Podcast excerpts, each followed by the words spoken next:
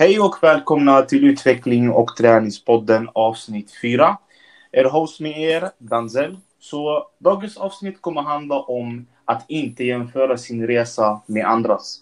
Jag ser jättemånga eh, liksom via Instagram, sociala medier, alltid uppmärksammar liksom det kan vara allt från transformationsvideos, det kan vara allt från före och efterbilder och det kan också vara allt från någon som har gjort så stora resultat på en kort period. Och många frågar mig, är det här verkligen sant? Kan man nå sådana resultat på en sådan kort period? Och vissa får ett ja och vissa får ett nej. Och det är jättemånga som alltid jämför sin kropp med andras och jämför sin resa med andras. Och men den här tjejen fick resultat snabbare än mig. Den här grabben fick resultat snabbare än mig. Och det blir alltid en liten diskussion liksom om just det ämnet, att man alltid jämför sig själv med andra. Jag har alltid eh, liksom sagt att man ska bara hålla sig till sin vision och sin resa och man ska alltid älska sin process. Eh, jag har också en eh, gäst här med mig som faktiskt håller med om exakt samma sak. Eh, det är Antonio. Eh, han är också en eh, online personlig tränare som delar samma åsikter som mig. Så jag tänkte först innan vi fördjupar oss lite mer i ämnet så han kan bara presentera vem han är, vad han gör nu för tiden och eh, vad han har för sysselsättning. Så presentera dig själv Anton. Yes, så Anton som jag brukar kallas har varit med i Midansel förut. Eh, Antonio Bengtsson är 20 år gammal, håller på med PT både på, med online coaching och i verkligheten. Um, tränat fyra år, håller på med både erfarenhet av bodybuilding, lite powerlifting och lite allt gott blandat kan man säga. Um, så nu ska vi bara snacka helt enkelt om ja, gemensamma saker som jag håller med om till 100 procent. Varför tycker du det är ett så viktigt ämne?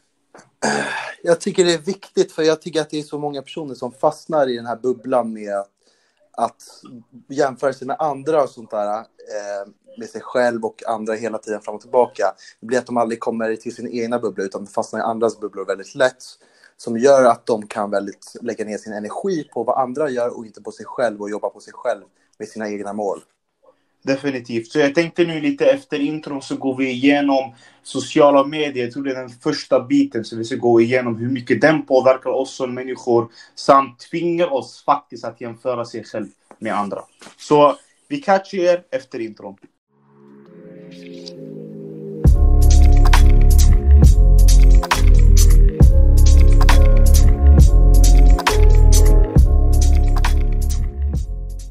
Yes, nu är vi tillbaka efter intron. Sociala medier. Du vet Anton, det är jättemånga som jag ser just nu på sociala medier som alltid lägger upp på sina före och efterbilder och transformationer. Och jättemånga typ skriver, okej, okay, jag gick ner typ i vikt till typ 10 kilo, 12 kilo. Jag blev shreddad till max på 8 veckors, 12 veckors period. Och det är många som ser det här och tänker, men jag har typ tränat 3-4 år och jag har aldrig typ nått ett sånt resultat. Så har vi en kille här på Youtube som lägger upp en transformation på 12 veckor. Och han har fått mycket mer resultat på tre månader än vad han gjort i tre år. Hur tror du det påverkar oss som människor? Nej, men problemet är att många fastnar då i sin, den här bubblan då, för de jämför sig med andra som är rent negativt. Det enda som man alltid ska hålla koll på är sig själv. Liksom. Man ska aldrig gå utifrån vad andra har gjort, för alla funkar så olika man ska göra det också för sig själv och inte för andras skull heller. Liksom. Så det är väldigt viktigt med det här äh, med sociala medier och sånt, att inte tänka att allt stämmer in heller. Det kan vara lika gärna en dag där det kan vara en bild på morgonen och kvällen eller att den är avslappnad och spänner ihjäl sig, pumpad. Alltihopa liksom är ett liksom. Så det är därför många fastnar väldigt mycket vad det här med hur det ser ut på sociala medier. Allt behöver inte heller stämma in. Man vet inte vad folk har tagit för grejer heller. Man vet inte vad de har för gener. Så det påverkar en väldigt mentalt mm. i huvudet liksom. När man fastnar i den här bubblan på andra människor. Eh, vad de håller på med istället för att tänka på så här, vad, vad, vill jag? Vad vill jag uppnå? Vad vill jag verkligen göra? Vill jag göra för mig själv? Vill jag göra för andras skull? Liksom, det är väldigt individuellt. Liksom. Man måste komma på det att man ska göra det bara för sig själv. För det är då man fastnar i den här bra perioden, komma upp i träningen till 100 procent istället. Så jag tänker sociala medier har blivit lite mer som en tävling. Vem är det som bäst har pump? Vem är det bäst som har mest definierade muskler? Vem är det som har mest formade muskler? Vem är det som kan ta mest bänkpress? Vem är det som kan ta mest marklyft? Du vet, alla jämför sig själv med andra hela tiden. Det är inte bara när det kommer till kroppen, jag tror styrkemässigt också. Det är jättemånga som går in och, och kollar kanske på dina videos och tänker men den här killen han kan bänkpressa 120 kilo. Uh, varför kan jag inte göra det? Och det är väldigt enkelt, man börjar ifrågasätta sig själv och tänka, är det något fel med min genetik? Är det något fel som jag gör i gymmet? Har jag fel teknik? Och du vet, man går in i en jävla dålig alltså, tankebana som är fett svår att gå ut ifrån. Alltså jättesvårt. Och då är det jätteenkelt, för att förut i tiden man hade inte de här Instagram och Facebook och så. Så när man var i gymmet, det var lite mer som en bättre miljö där alla hjälpte varandra. Man gick och frågade de som var typ störst och bara frågade om tips och råd. Men nu är det lite mer när Youtube finns och sociala medier finns. Då är det väldigt enkelt att man hamnar i den här banan. Okej, okay, varför ser den här tjejen ut bättre än mig? Varför har hon mer slimmad mage än mig? Varför har hon lite större kurvor än vad jag har? Och du vet, väldigt enkelt genom sådana tankesätt att man går ner i depression, man börjar få ångest och du vet, och det är jättemånga som jag märker blir väldigt deprimerade av Instagram för att där visar man alltid sina bästa bilder, där visar man alltid sina bästa liksom lyft och man visar aldrig sina misslyckanden, man visar aldrig när man är kanske lite uppsvullen, utan allting ska vara så perfekt. Och jag tror det är det som har gjort det största dilemmat, att alla vill vara de här perfekta fitness-influencers. Jag ska vara den som alla ska se upp till. Och till slut, alla börjar tävla med varandra. Förstår du vad jag menar Anton? Jag förstår exakt vad du menar. Till slut så blir det lite mer som en tävling. Där man istället för att fokusera på sig själv, man börjar fokusera på andras resa. Genom att fokusera på andras resa, man tappar fokus på sig själv. Och man börjar göra saker omedvetet som saboterar hela sin resa och allt man har åstadkommit. Så det känns som att desto mer muskler man bygger, desto mer man vill ha. För att man jämför sig själv alltid med varandra. Precis. Och desto, mer, desto starkare man blir, man kollar på den ena personen, ah, han kan squatta 250 kilo. Jag, jag tror att jag gör någonting med tanke på att jag squattar bara 180. Okej, okay, vet du vad? Det måste bli starkare. Precis. Och just när det kommer till oss grabbar, jag tror det är det som är största felet. Att när vi kommer till oss, vi vill alltid vara den här alfahanen. Vem är det som lyfter mest? Vem är det som ser bäst ut? Vem är det som har mest makt? Jag tror allt det här händer omedvetet. Och jag tror den här pressen som världen, alltså som hela liksom, samhället sätter på grabbar. Att man ska alltid vara den här dominanta grabben, man ska alltid se först ut.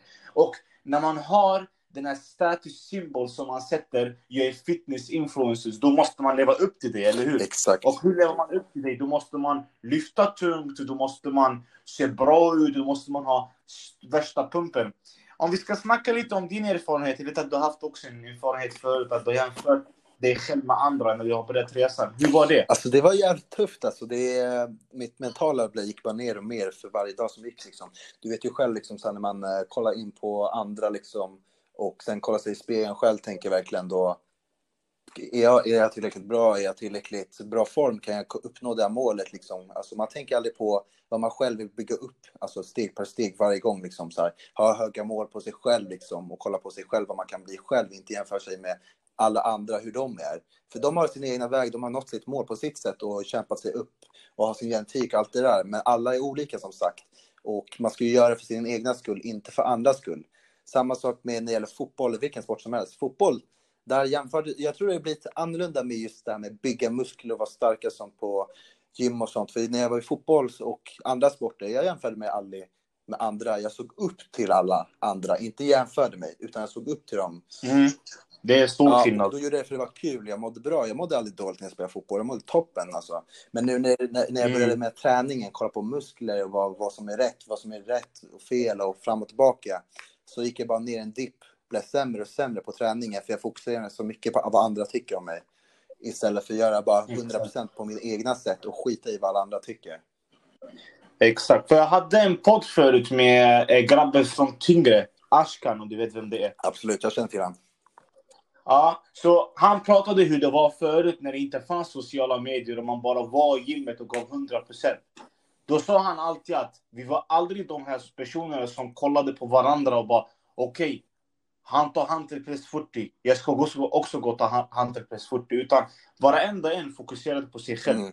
Det var det som han alltid pratade om, att förr i tiden, typ i 2000, när, när precis du vet, Eh, du vet när typ eh, träningsindustrin kom och du vet den här hardcore-eran Mm. kom.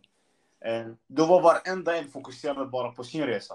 För det fanns inte till Facebook att man kunde kolla på andras bilder och bara, ja men varför ser han bättre ut än mig? För då, var det lite mer att man är där i gymmet, man peppar varandra, man hjälper varandra i bänken om någon behöver lite spotting eller typ någon behöver hjälp med squatsen, att man hjälper Exakt, varandra. exakt.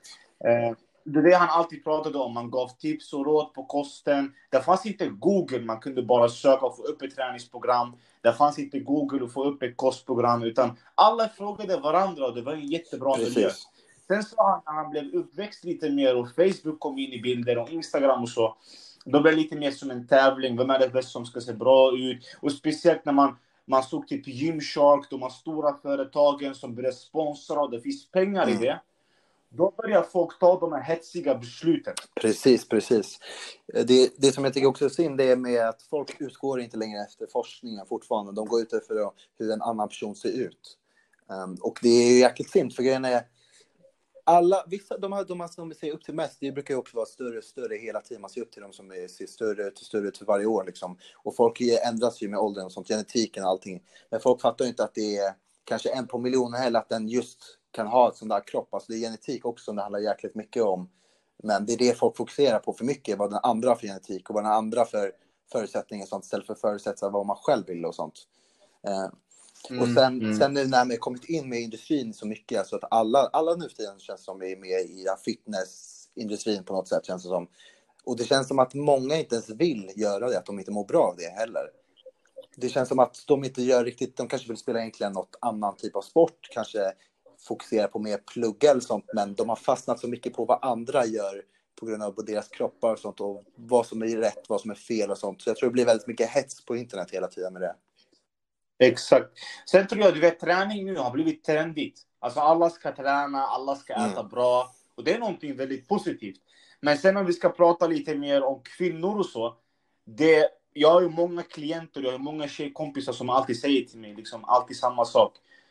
Det är väldigt svårt att tycka om Mm. sig själv och älska sig själv när man ser folk som ser 10 av 10 ut på sina Mm. bilder, på alla Instagram-bilder, på alla Instagram-videos. Och sen man kollar på sig själv och man tänker, alltså typ ibland, du vet, alltså, kvinnor är lite mer känsliga än Mm. oss män. Men också, vi män har också såklart känslor och så, men kvinnor är lite mer, ehm, att de jämför sig själv lite mer Mm. än oss liksom. För att de är lite mer social creatures, alltså kvinnor är lite mer sociala, de är liksom, de, är, de älskar folk mer, så på automatik man kollar lite mer, men hon har bättre former än mig och så. Och jag är jättemånga kunder som mår dåligt av det. Verkligen. Och jag brukar alltid fråga dem, jag, jag är inte nöjd med min process, jag är inte nöjd med resultat. Då frågar jag dem varför. Ja, men, jag vet inte, jag följer de här mina favorit Instagram-kontos och jag ser att de får resultat nästan varje dag. Och jag står här och kämpar med mina matlådor. Och jag står här och kämpar med min träning 5-6 gånger i veckan. Och jag ser knappt 1% resultat. Och det är alltid att man går till, tillbaka till samma eh, rutt där Mm. vi började. Vad har du för genetik? Hur länge har hon tränat? Hur länge har, har du tränat? Hur, hur ser era sysselsättning ut? Vissa influencers lever bara på träning. Vissa, alltså tränings, alltså det är det jag tror folk inte förstår. Allting hänger på utseendet till alla de här träningsmodeller och så. Deras utseende är allting. Bokstavligen. 100 procent. Så det är klart att de ska ta hand om det. Det är klart att de måste alltid vara på bästa shapen. Annars blir de arbetslösa med andra ord. Och jag tror det är det som är väldigt enkelt för oss människor att inte förstå vad som är dilemmat bakom Instagram. Jag känner jättemånga, jag ska vara helt ärlig, jättemånga influencers som lever ett helt annorlunda liv utanför Instagram, utanför Facebook, utanför De Youtube. Helt De lever ett dubbelliv. men jag tror att vi alltid, människor har en tendens att vi måste alltid visa, vi lever, ey kolla på mig, jag lever highlifen här på Instagram. Jag lever highlifen här, förstår du? Snacka inte med mig.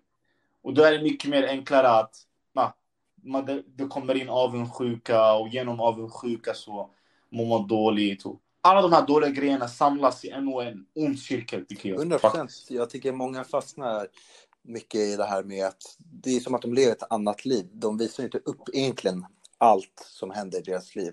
De visar inte upp sina dåliga sidor. De visar aldrig upp de här, halvperfekta bilderna. De vill alltid ha den här perfekta bilden där de tagit tusen bilder kanske och photoshopat in Mm. grejer och tagit bästa filtret, bästa ljuset. Ehm, och det är väldigt synd när de visar bara de bästa sidorna för man vet ju att alla har sina dåliga sidor också. Och, så om Exakt. alla de här största influencerna hade lite större ansvar och kunde visa upp att det är okej. Men jag vet att du har en eh, tjejkompis till dig, hon som har typ över 100 000 följare. Jag kommer inte ihåg riktigt hennes namn. gärna Lovisa, visa. eller? Ja, men jag tycker hon gör ett sjukt bra jobb. Så det är en riktigt bra shoutout till henne. För att hon visar inte alltid de här perfekta bilderna. Hon visar verkligen, okej, ibland kan man vara svullen, ibland kan man vara lite extra, ha lite extra vattenmassa i kroppen. Och det är helt okej, man behöver inte se 100% ut. Och jag tror det är det som kvinnor kan relatera till henne ännu mer. 100%. Förstår du? Det är jättebra. Det är det kvinnor har börjat göra. Jag är jättemånga som jag följer till Fitness by Karo. Hon visar också. Okej, man behöver inte ha beachkroppen för att ha på sig bh och gå ut i stranden. Utan man kan bara vara nöjd med sin kropp och vara stolt över sin kropp. Du vet. Fast här är dilemmat. Vi grabbar har skitsvårt för det där. Alltså det är nästan omöjligt. Att en grabb går ut och säger jag är nöjd att jag har en ölmage. Det är jättesvårt. Alltså det är nästan omöjligt. Om vi ska vara ärliga med 100%. varandra. Det är lite dilemmat för grabbar. Det var jättesvårt att bara visa våra eh, svaga sidor, visa våra insecurities. För att man ska alltid vara du vet, den här alfahanen och Mm. allt det där. Mm. Ehm, så jag tror tjejer gör ett mycket bättre jobb när det kommer till den eh, delen än oss. 100 procent. 100 procent. Och grejen är också det här med, som du sa, nämnde Jenna dem, alltså, och andra tjejkompisar som jag har också som jag känner därigenom. De visar ett jäkligt bra budskap att det är okej att äta en pizza slice liksom när man känner för det är okej så länge man tränar hårt. Och det är okej att inte ta den perfektaste bilden. Och det är okej att lägga ut sådana bilder för att visa andra, inte för att det ska hetsa, utan det ska verkligen lugna ner det här med hetsen. För alla är så i sin vardag egentligen, de kollar på sig i spegeln, avslappnad, utan pump och allt det där. Så det är jättefint att de verkligen hyllar det här med kroppen, hur det egentligen fungerar och ser ut och sådär. Um, och även när man sett mycket på reklamen nu, att de har tagit in olika kroppsideal, liksom så, här, så det inte blir det här med hetsen. Så jag tycker att det börjar gå bättre nu, om jag ska vara ärlig. Men det är fortfarande för mycket som sagt ändå än idag som händer. Och sen som du säger de här killarna, så jag tycker det är lite för mycket det här med macho, du vet. Som du sa, att de visar inte så mycket känslor heller, men det är också det här macho. Bakom allt det här så um, det är likadant som med tjejer också. Alltså, alla ser sig själva på olika sätt, liksom, men de jämför sig lite för mycket. Alltså, de tänker så här, vad tycker tjejerna ser bäst ut på en själv och så vidare. Japp, jag tror jag håller med om samma sak. Eh, Jag tror lite efter den här korta pausen vi kommer gå igenom hur man kan börja älska sin process. Eh, Jag och du kanske kan gå igenom lite kortfattat om våra erfarenheter. Och sen bara lämna några sista tips och tricks. Låter det bra jag Anton? Perfekt. Super.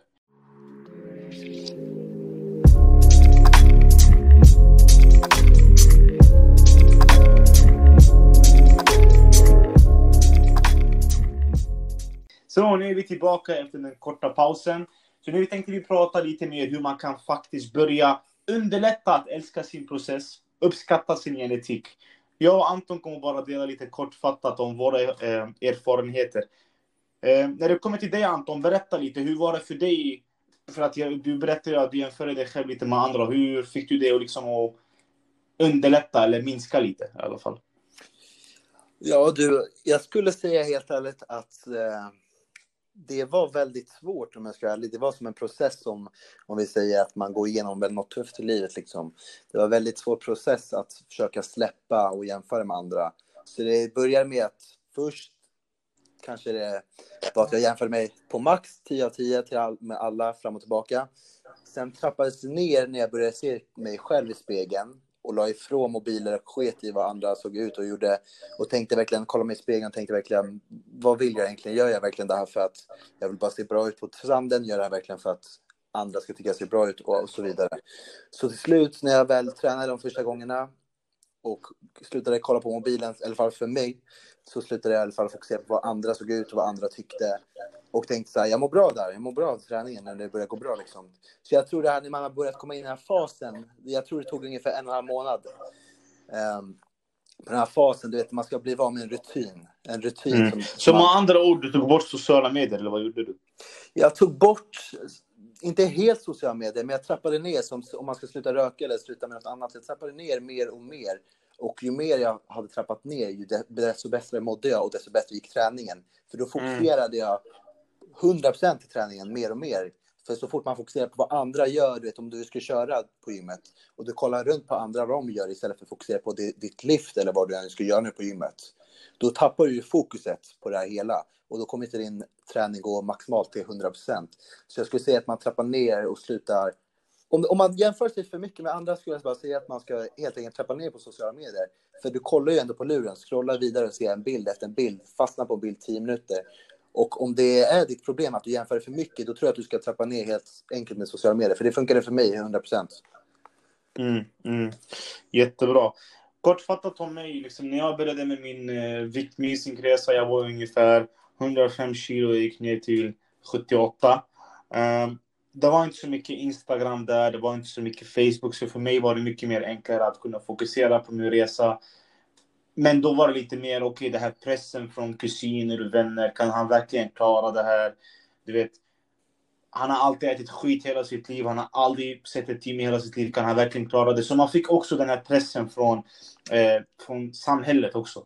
Men man motbevisade dem, man kämpade efter sina mål, man kom ner till den vikten man är och nu är man stabil. Mm. Eh, på tal om lite jämförelse och så. Jättemånga säger till mig, men vet du, du är expert i den här branschen och så. Du har en helt okej okay, fin kropp, men du har inte den här stora, stora, stora som man ser upp till. Mm. Och det är så här, när det kommer till mig, jag brukar alltid säga, jag fokuserar alltid på andras resultat vad jag fokuserar på mina. Mm. För att för mig, jag är nöjd med min kropp, jag är nöjd hur det ser ut, jag tränar för att må bra, såklart man ska bygga på muskler, men jag är lite mer att ha de här bägge värdena. Att jag både får de mentala aspekterna av träningen, bättre fokus, mer kreativ, eh, mindre stress. Och sen att man har den här bonusen att man har en bra kropp. Snarare än att jag går all in i gymmet, jag inte har något liksom, socialt liv och bygga ett kropp. Så, och sen är jag liksom nöjd med min genetik och den här resan som jag har gjort. Så för alla liksom som brukar säga till mig, men du ser inte ut, wow, wow, wow, wow, för en personlig tränare mitt svar brukar alltid vara okej, okay, jag fokuserar alltid mer på andras resultat. Applåder. Det är det som underlättar hela min resa, det att jag fokuserar andra och jag kan alltid hjälpa andra. Hur jag kan alltid sprida en positiv vibe till andra. Hur jag kan alltid ge komplimanger till andra fastän ibland de kanske inte ger tillbaka.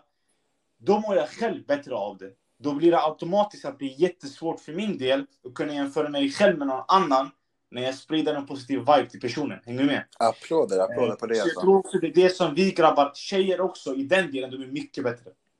Tjejer har mycket mer enklare att ge positiva komplimang, komplimanger till varandra. Vi grabbar har jättesvårt för det. 100% applåder. Jag tycker det fattas väldigt mycket med killar som släpper invandrare och hyllar varandra och hjälper varandra. Det är mycket väldigt så här hets om typ så här, de måste alltid trycka ner, försöka hitta något att trycka ner varandra för de är osäkra på sig själv. De som trycker ner andra är alltid osäkra på sig själv.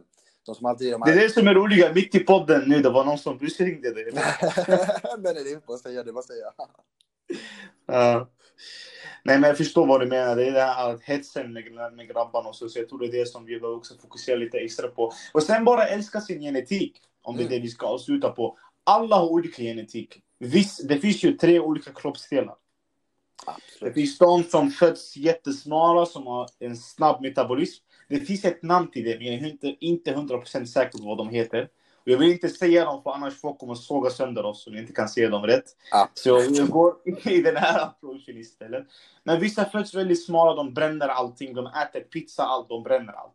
Absolut. Eh, men då är det jättesvårt för dem att komma upp i muskler, men det är enkelt för dem att komma ner i fett. Jag vet att du var en sån Anton, eller hur? Absolut, och det är det som är grejen. Alltså, det finns alltid en viss balans för vissa. Vissa har en jättebra balans och kan äta och trycka i sig vad som helst. Liksom. Eh, men de måste då också jobba väldigt hårt på gymmet alltså, och väl, kanske köra cardio och sånt där, eller gå väldigt mycket rör på sig. Det är väldigt olika hur man gör i sin vardag som påverkar hur det blir. Och samma sak med genetiken. Det kan vara en som du säger, en kan ha, vara född jättesmal, en kan vara född med att alltid vilja liksom så här, eller bygga muskler hur lätt som helst. Men det är det jag tror folk mm. jämför sig med såklart på sociala medier. Att de tänker så här, ja, varför kan inte jag bli som honom? Men de måste bara tänka också på att alla inte kan bli likadana. Alla ser inte likadana ut. Alla har olika färg på sig, alla är likadana, men alla är lika värda på samma sätt. Och lika bra på sitt sätt. Det är bara att man ska mm. göra på sitt egna sätt och för att må bra själv. Eh, jag tycker för många fokuserar som sagt helt enkelt på vad andra tycker och eh, tror att alla kan uppnå på samma sätt. Men man måste ta sitt egna tempo, sin egna väg, så kommer allting gå att flyta på hur lätt som helst. När man väl, ja. när man väl släpper det. Så jag sökte på de här tre kroppsgenetiken nu via datorn, här är snabbis. Mm -hmm. Så jag fick upp då Ectomorph. Eh, de är väldigt enkelt att komma ner i fettprocent, men svårt att bygga muskler. Mm -hmm. Sen har vi meso Mesomorph. Eh, Mesomorph är lite mer, de är födda med bra genetik, de är födda med snabb metabolism, de sätter på sig massa väldigt enkelt, de går ner i fettprocent väldigt enkelt. Mm -hmm. Så de är liksom de begåvade. 100%. Sen har vi endomorph. Eh, det är när det mm. kommer till mig. Vi är lite mer blocky, vi har lite mer större midja. Allt är lite stort liksom. Mm. Men när det kommer till det, jag har inte så stor midja. Eh, men det är för att jag har aktivt valt att ha en liten midja genom att köra vacuums och så. Mm. Mycket genetik, men sen man kan också göra det åt saker. Men liksom eh, benstrukturen är mycket mer större. Mm. För en eh, endomorf. Så när det kommer till en endomorf, eh, då är det mycket mer att man måste komma in jättehårt med konditionsträningen. Träningen, eh, kosten förlåt, måste vara mycket mer strikt. Och eh, träningen måste vara kanske fyra till fem träningsdagar. Fast fördelen här med en endonorf, de är jätteenkelt att sätta på sig muskelmassa eh, och styrka. Mm. Men de är jättesvårt att komma ner i fettprocent. Så sammanfattningsvis, vi har ectomorphs, smala, jättesvårt att sätta på sig muskler. Men när de väl sätter på sig musklerna så syns varenda muskeldel för de har så liten fettprocent. 100 procent, 100 procent. A.k.a. Anton. Sen har vi de, eh, sen har vi de eh, begåvade, eh, mesomorph. Då är de begåvade. Alltså de bara rör en hand till, de exploderar. Bokstavligen. ja, 100 procent. Ja, vi känner många sådana där. Bra. Sen kommer vi till min parti, endomorph. Om jag äter lite pizzabit, då är jag helt körd. Alltså bokstavligen. Jag blir uppsvullen, mitt ansikte blir runt, det blir kaos. Um, men jag har bra uh, kroppshållning, jag har jättebra styrka i gymmet. Um, så det är fördelen, jag kan sätta på mig muskelmassa snabbt. Uh, men det är lite utmaning med kosten och så, man måste få in lite mer extra kondition och promenader kortfattat lite om genetik. Jag tyckte riktigt, det var faktiskt viktigt Anton att vi tar upp det här i alla fall. Det är skitbra, det är skitbra att du nämner Så att folk vet vad vi pratar om. 100 procent. 100 procent. Ja. Grejen är också, som du nämnde, alla olika. Det kan vara också att en ser, det är också problemet också, att bara för de kollar på en kille och så står en annan kille bredvid honom. Vi säger att ena personen har värsta musklerna, största muskelberget som du kan se. Andra killen ganska helt okej okay fysik, inget något märkvärdigt för andra som om man jämför med hur alla ser på det idag liksom. Men på något sätt kommer alltid folk tänka att den med muskler är den starka också. Samma sak där med genetik. Bara för att en har muskler och sånt behöver inte betyda att den har bästa genetik för att bygga styrka. Uh... Exakt! Så fotbollsspelare, du var ju fotbollsspelare, om, de, om, om man bygger muskler för snabbt, man är helt körd. Precis, precis. och grejen när jag spelade väldigt mycket fotboll och sånt, alla i mitt lag trodde att aldrig jag skulle kunna ens bygga muskler. Alla sa till mig att nej, det kan inte. Men det kan man inte veta förrän man har väl börjat testa röra vikterna och sånt där. Så man kan, inte, man kan inte säga till någon att de inte kan bli något förrän de har testat själv. Men då måste det vara upp till en själv om den verkligen vill det och göra det för att den gillar det, mm. inte för att vad andra tycker som sagt. Jättebra. Låt oss göra en utmaning till folket nu Anton, bara för att avsluta med allt. Så i 14 dagar, man ska unfollowa personer som innerst inne man jämför sig själv med. Så jag tycker så här, ibland kan man ha en bra competition, alltså någon man ser upp till som man vill vara samma sak. Det är en jättebra och hälsosam sätt att kunna också eh, uppnå sina egna mål. Men för, för, sen finns det de här personerna man bara följer som skapar hets, som skapar avundsjuka och så. Så utmaningen blir att man går igenom sin Instagram-lista eh, och man kollar alla de här folket som man inte tycker är värda att följa och man unfollowa dem, då tror jag att det kommer minska den här eh, stressen jättemycket. Precis. Och sen att det andra också, att man läser lite mer om sin genetik och man läser lite mer om sig själv, kanske börjar dokumentera sin träning eh, och kost. Så jag använder mig till exempel av smart planering, jättebra att man kan sätta upp sin kost och träning så man kan börja älska sin egna resa, man kan börja dokumentera sin egna resa, man kan börja se sina egna resultat. Mm. Så det är inte bara att man kolla på sina före och efterbilder bara, men ingenting händer. Men siffror pratar också i den här branschen. 100 procent. Det är mitt bästa tips. Sen kan vi komma till dig Anton med dina sista ord här. Det jag tänkte, Eh, ja, det, tänk, det jag tänkte säga snabbt är också att var, var inte rädd med om du vill börja en resa, något du verkligen vill själv. Vå- Våga ta de här bilderna för att kunna se tillbaka i framtiden vad du har uppnått och inte jämföra med andra, utan kolla på dig själv tillbaka och se klappa dig själv på axeln och säga verkligen så här, shit, jag gjorde något bra ifrån mig liksom. Och som, som Dansell säger, om, om ni ser några som ni fokuserar för mycket på Instagram och sånt, antingen slutar ni följa dem och sluta vara negativa och fokusera på er själva, för det tar för mycket energi.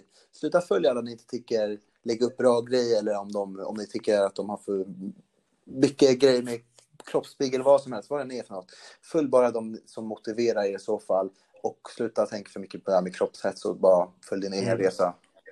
Och sen som Anton gjorde, en liten sociala medier detox kan hjälpa jättemycket.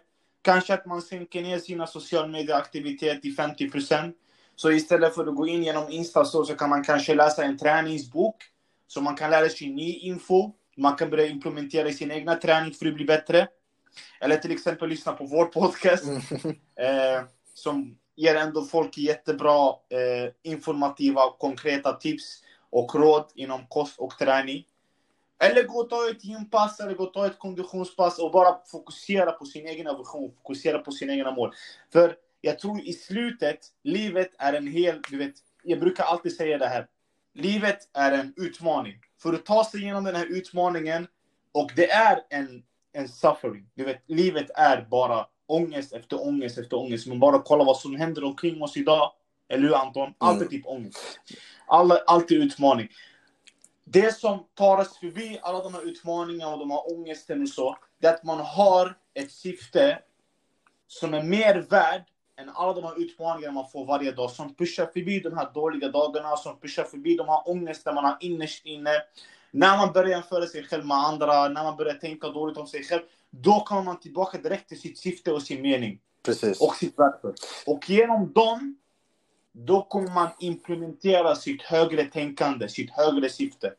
Och då tror jag att man kommer stänga av 90% av alla de här dåliga tankarna man får. Det är det 100%. sista jag har att säga. Det jag skulle säga också är till alla killar där ute speciellt.